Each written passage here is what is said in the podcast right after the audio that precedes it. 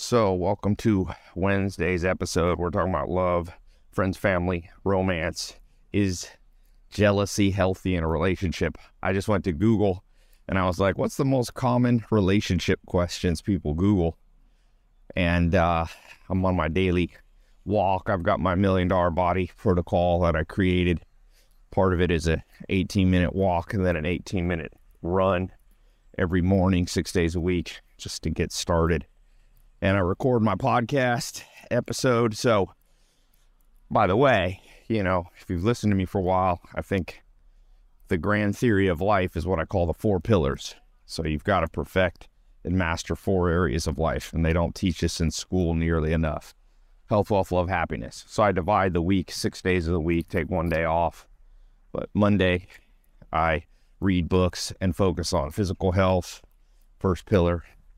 Tuesday, I focus on wealth, business, making money, financial independence, reading, talking about, you know, focusing on Wednesday today. I'm focused on love, friends, family, romance, the social side of life. Thursdays is, you know, happiness. How do you achieve that ultimate goal everybody really wants or strives for? As Sigmund Freud said, the behavior of men and women show us their true purpose to be achieving happiness, minimization of pain. But that's for tomorrow. So let's talk about this subject today. Uh, and by the way, I'm no relationship expert. So for those of you who follow me, this is just my take. You know, I've tried to surround myself with some of the smartest mentors and thinkers on different subjects. Um, I've learned a lot from Dr. Helen Fisher. Fisher, she's one of the preeminent PhDs on the subject of love. She's studied it in 40 cultures. I think she's the chief scientist for Match and Tinder. And Dr. Buss, of course, my longtime mentor. So, as I talk about this, you know, this is my amateur opinion on jealousy. Here's the thing jealousy, um, most people are going to give you an extreme answer that to be jealous is somehow a horrible thing. Um, the truth of the matter is that this is going to be one of those classic answers of it's like cooking a meal, right? You're, let's say, uh, I've been learning how to cook from my cousin Billy. He's a chef, went to chef school and all that. And think about seasoning when you're making, I don't know, something simple like chicken noodle soup if you have no salt in it, it doesn't taste good. And if you have too much salt, it tastes horrible. Or as the old proverb says, a little leaven leavens the whole loaf, meaning a little bit of yeast when you're making bread is all you need. You put too much, it destroys the bread. A little bit of salt is a beautiful thing. Too much salt, and it's horrible. No salt, it's weird. So I think that's probably the best framework for jealousy. You know, a little bit of salt, a little bit of jealousy is healthy. No jealousy probably means there's not enough emotions. And we evolve, you know, the the prime driver, no matter what your religion might be, the prime driver for this world on earth. I'm no expert on what happens after earth, but if you observe animals, birds, primates, lions, the ocean, the there's a continual kind of evolutionary process happening. And I hate to use the word survival of the fittest. Let's just use the word survive and thrive. What survives and thrives in this world is pretty clear. A relationship where people have no what's called mate guarding is probably a relationship that's going to struggle. So mate guarding is the scientific term for jealousy. Or you know, jealousy is the emotional reaction to a primate, primordial or primitive instinct that scientists call mate guarding. It's expressed through a series of, you know, hormonal uh, processes in our brain that causes us to feel this feeling we call jealousy, which is obviously, you know, I've been jealous before. I wouldn't say I'm a highly jealous person, but I've experienced it. And I would say if you've never experienced jealousy, most likely, you know, you're either biological anomaly in a good way, which most biological anomalies are not good, but or you've never really found somebody who you're highly sexually attracted to, um, you also, so it, it's not a great thing to say you've never been jealous. In fact, I would say, like I said about salt in your food, a little bit of it makes it better. And so the real question should not be, does jealousy uh, exist in healthy relationships? The real question should be, how much jealousy and what is too much? And obviously, this is going to be on a spectrum. I like to think about one of the things I learned from Dr. Buss is most things in biology exist on a one to a, let's just use an, an imaginary numerical uh, spectrum, one to a hundred, right? So, for example, if there's a human who has never is sad, okay, on a one to a hundred, they're a one of experienced sadness over the course of their lifetime. This is somebody who probably has neurological damage because we have descended the I call it the whisper of 10,000 generations in my 67 steps program. If you haven't gone through that, you should definitely go through that. 67 things my mentors taught me, millionaire mentors taught me about making money in life.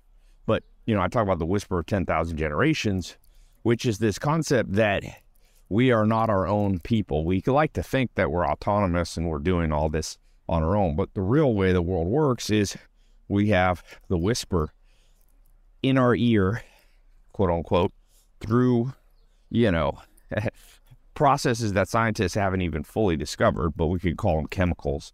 You know, you hear the normal ones oxytocin, dopamine, cortisol, norepinephrine, all these things in our brain, but there's subtle uh, nuances to this. And so, if a human, if you descended from, well, I could put it to you this way you have not descended from 10,000 generations of your great great grandparents that didn't experience jealousy or sadness.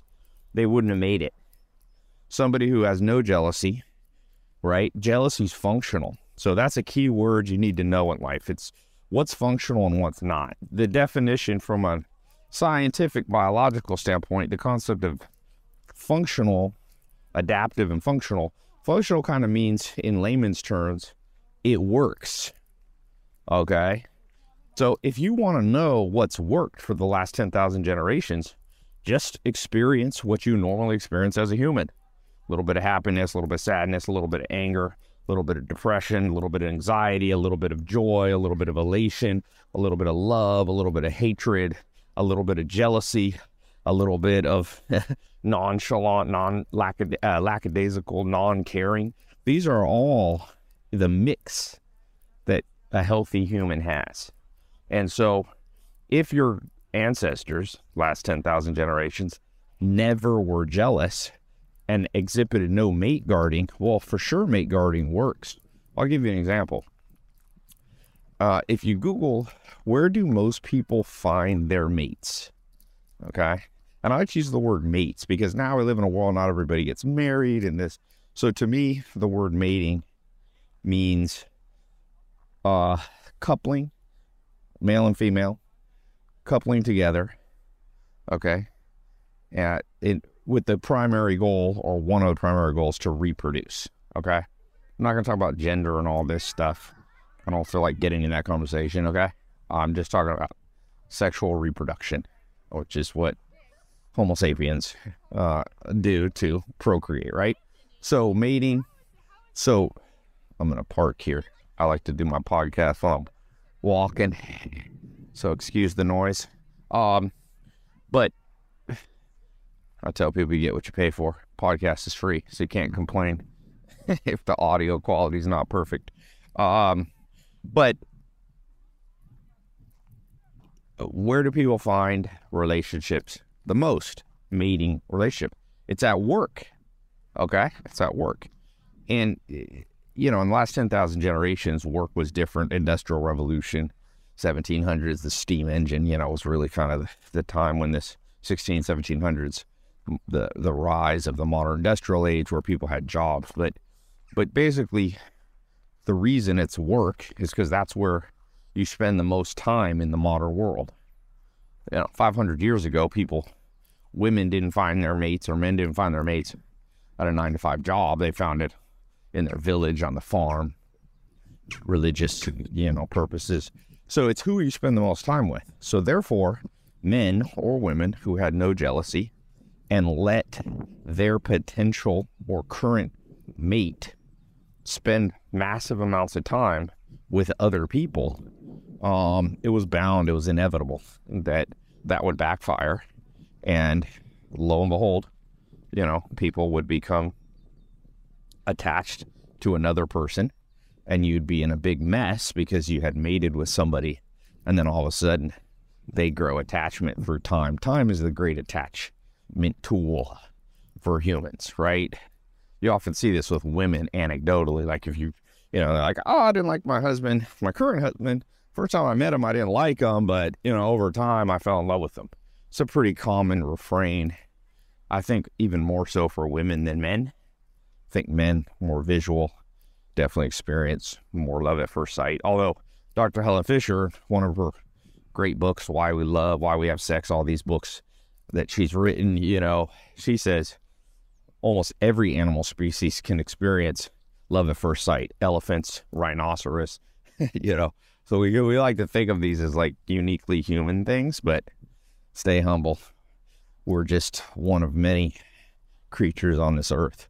But anyway, you know, uh there's a funny Instagram video where there's a goat mating with a female goat, a billy goat mating with a female goat, and the out of nowhere comes this huge billy goat and knocks the other one off in the act. in the act.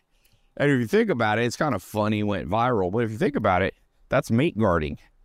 And so this one goat, Billy Goat, the big boss one, hadn't been paying attention to this female. She'd been slowly but surely being wooed by this other goat. And if there was no jealousy instinct, that, you know, that reproduction might have happened. He knocks the the big billy goat knocks the little billy goat on mid act of performance, right? Which you never know. If he hadn't done that, not too many months later, there might be a billy goat that came not from big billy goat's genes, right? So you see this everywhere, and men do the same thing, and women do the same thing. There's insane stories of jealousy and what they've led people to do. I think, as a practical matter for humans, I would say on a spectrum from my life, one to a hundred of jealousy. A hundred is just like insanity. You know, we all know people that have insane jealousy where like somebody, their their mate can't even go out of the house I, I saw I saw a TikTok somewhere. It was crazy. It was like a clip from some um, England, some UK uh, reality show, and it's about this woman who's so jealous of her man that every time he goes out and comes back, she does a lie detector test on him. It was insane, asking, "Did you notice any other women?" Okay, it's kind of strange. She's not the most attractive woman I've ever seen. Uh, neither was he necessarily, but he like failed the lie detector test half the time because of course he noticed other women. But that would be a hundred on the Richter scale of jealousy.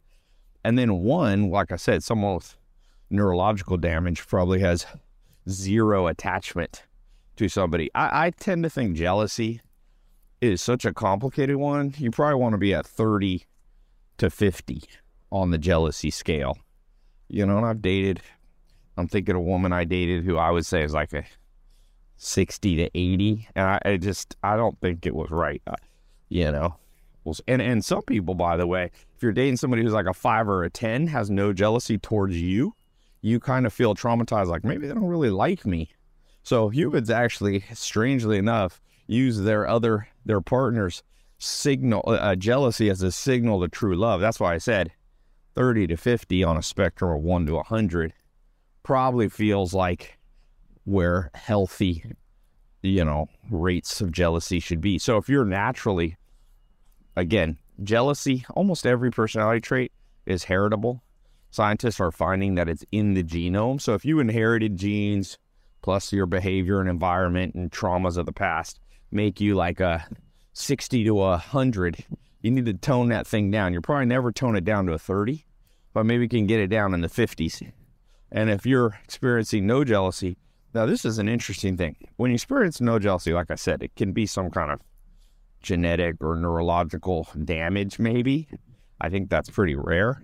But I think, and and I just recorded a podcast on where you live, where you should live. I think it's one of the most important seminal questions of your life is where do you live, right?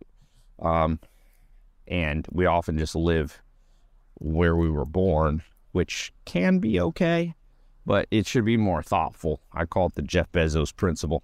should listen to that other podcast on where should you, how to choose where you live. Um, but I think a key thing that I talk about there is kind of um, go live somewhere where you're naturally attracted to that look, physical look, and culture. So I think, for example, and I know this will be somewhat controversial. There's just some places I've lived and I just was not attracted to the personality, the culture, the zeitgeist of those people who lived in that city. And I wasn't particularly attracted to the look, you know, culture. It's like I've lived in Sweden and I've lived in, you know, North Carolina. I've lived in New York. I've lived in Australia. I've lived, and there's some places I'm just naturally attracted to the women there. And so I think if you're never experiencing jealousy, you may be living in a place where there ain't that many attractive people. and trust me, so people don't believe that's true. There are places that are God forsaken in terms of being attractive. And I'm specifically talking about sexual attractiveness because I think jealousy, in many ways, I mean, well, for sure, at a biological level, it's for sure rooted in sexual attraction. We're much, I mean, you can be a, I've been jealous of friends having other friends, but it's not nearly the level of intensity. There will be jealousy in other settings besides sexuality, uh, you know, sexual attraction, but it's not, it's half. if, if you're a 50, you're probably going to be a 25 around friends. I don't know that many people are more sexually, uh, more jealous and guarding of friends over lovers, you know? So I think move or go spend time. I've found places where I'm just, and, and this is, the, I talk about this in the other podcast on the principle of thick markets. It doesn't mean thick like body thick. Okay. It means thick where there's a large amount of people that you're naturally attracted to. And so I find that certain places, they're just, it's easier for me to find somebody I'm really attracted to. And there, because I think I'm a little bit, some ways low on the jealousy scale. I'm probably a 30 to 40.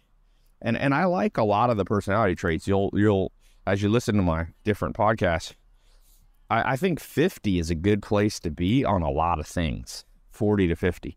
You know, like it's like narcissism, anxiety. Like, should you have no narcissism? Well, it depends if we're talking about NPD, you know, severe narcissism, but on a spectrum of one to 100, it's good to have some level of confidence, you know, which over time morphs into narcissism. Same with jealousy, same with, you know, anger. I don't know that it's good to be a one out of a hundred. Like, think about your kids. Would you want your kids to have no jealousy? Would you want your kids to have no narcissism? You know? I, so I think for me, I'm one of the people that maybe needs to up my jealousy. And the easiest way I found is to, where I spend time in now. I kind of rotate cities. I don't, I kind of live in different places. Um, I try to gravitate to the place where I see a lot of partners potential that if I got in a relationship with them, I have a level of attraction that would kind of rise, my jealousy would rise a little bit. Now, if you're really high on jealousy, I'm not sure. It's hard for me to speak to that because I don't have that. But I think some things are as it, it, speaking to a therapist, and I think some things are getting, you know, when you're like a 90, you got a whole bunch of issues. You got genetic stuff, environmental stuff. you got to you got to do a lot of stuff right because you're to experience a tough life at the 90 level of jealousy or 80 level or 70. Trying to get most of these complex personality uh, uh, uh, traits and emotions like anger, vengeance, hatred, forgiveness, you know, stubbornness, jealousy. Try to get these in the 50 range out of 100. So you're kind of, you know, they say beauty is actually, if you collect the thousand faces and you average them together, you get a more beautiful face. We tend to think that the phrase average is bad. The mean, maybe you could use M E A N, like the Aristotelian, Aristotle, the philosopher, talked about the mean. So it's not, we won't use the word average because everybody nowadays is like, fuck average. I don't want to be average. Okay, right, whatever. On some stuff, you want to be in the middle. So there is some things to be great, be average, jealousy would be one of them. So anyway, um, I highly recommend uh, that you be in my four pillars program, where I talk about the four pillars of the good life: health, wealth, love, happiness. Um, so go to tailopez.com slash four pillars podcast. It'll take you right where you need to go. The number four pillars, P I L L A R S podcast. tailopez.com slash four pillars podcast. That'll take you right to where you need to go from this episode to sign up. And uh, yeah, it's not expensive. That four pillars thing, man, going back, if I could be 18 and get that program, I'd pay a million bucks. Of course, I didn't have a million bucks. I found a video when I was about 16, 17, saying to my grandma, Can I have 20 bucks? I'm broke. 20 bucks was a big deal when I was 17. But, uh, boy, more, more important than money, it, they say, is wisdom. And I would say that's true. Every time I've been wise in my life, like it, everything works in the short term, midterm, and the long term. Every time I'm not wise, it just bites you in the butt immediately and forever. So, you know, the old proverb get wisdom and understanding over everything, over wealth. Greatest thing you can spend your money on is wisdom and understanding of how this world works and how to make it through, you know. So, four pillars is what I've learned from my own experience and from the great mentors I've had um, you know, my life's kind of a grand experiment. So anyway, tailopez.com slash four pillars podcast.